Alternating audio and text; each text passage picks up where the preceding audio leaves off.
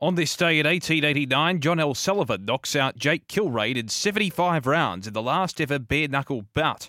On this day in 1889 as well, in the Wimbledon men's singles final, William Renshaw wins his seventh Wimbledon singles title, defeating twin brother Ernest Renshaw 6 4 6 1 3 6 6 love.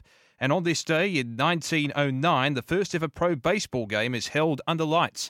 As we celebrate this day for Tobin Brothers Funerals Celebrating Lives, visit tobinbrothers.com au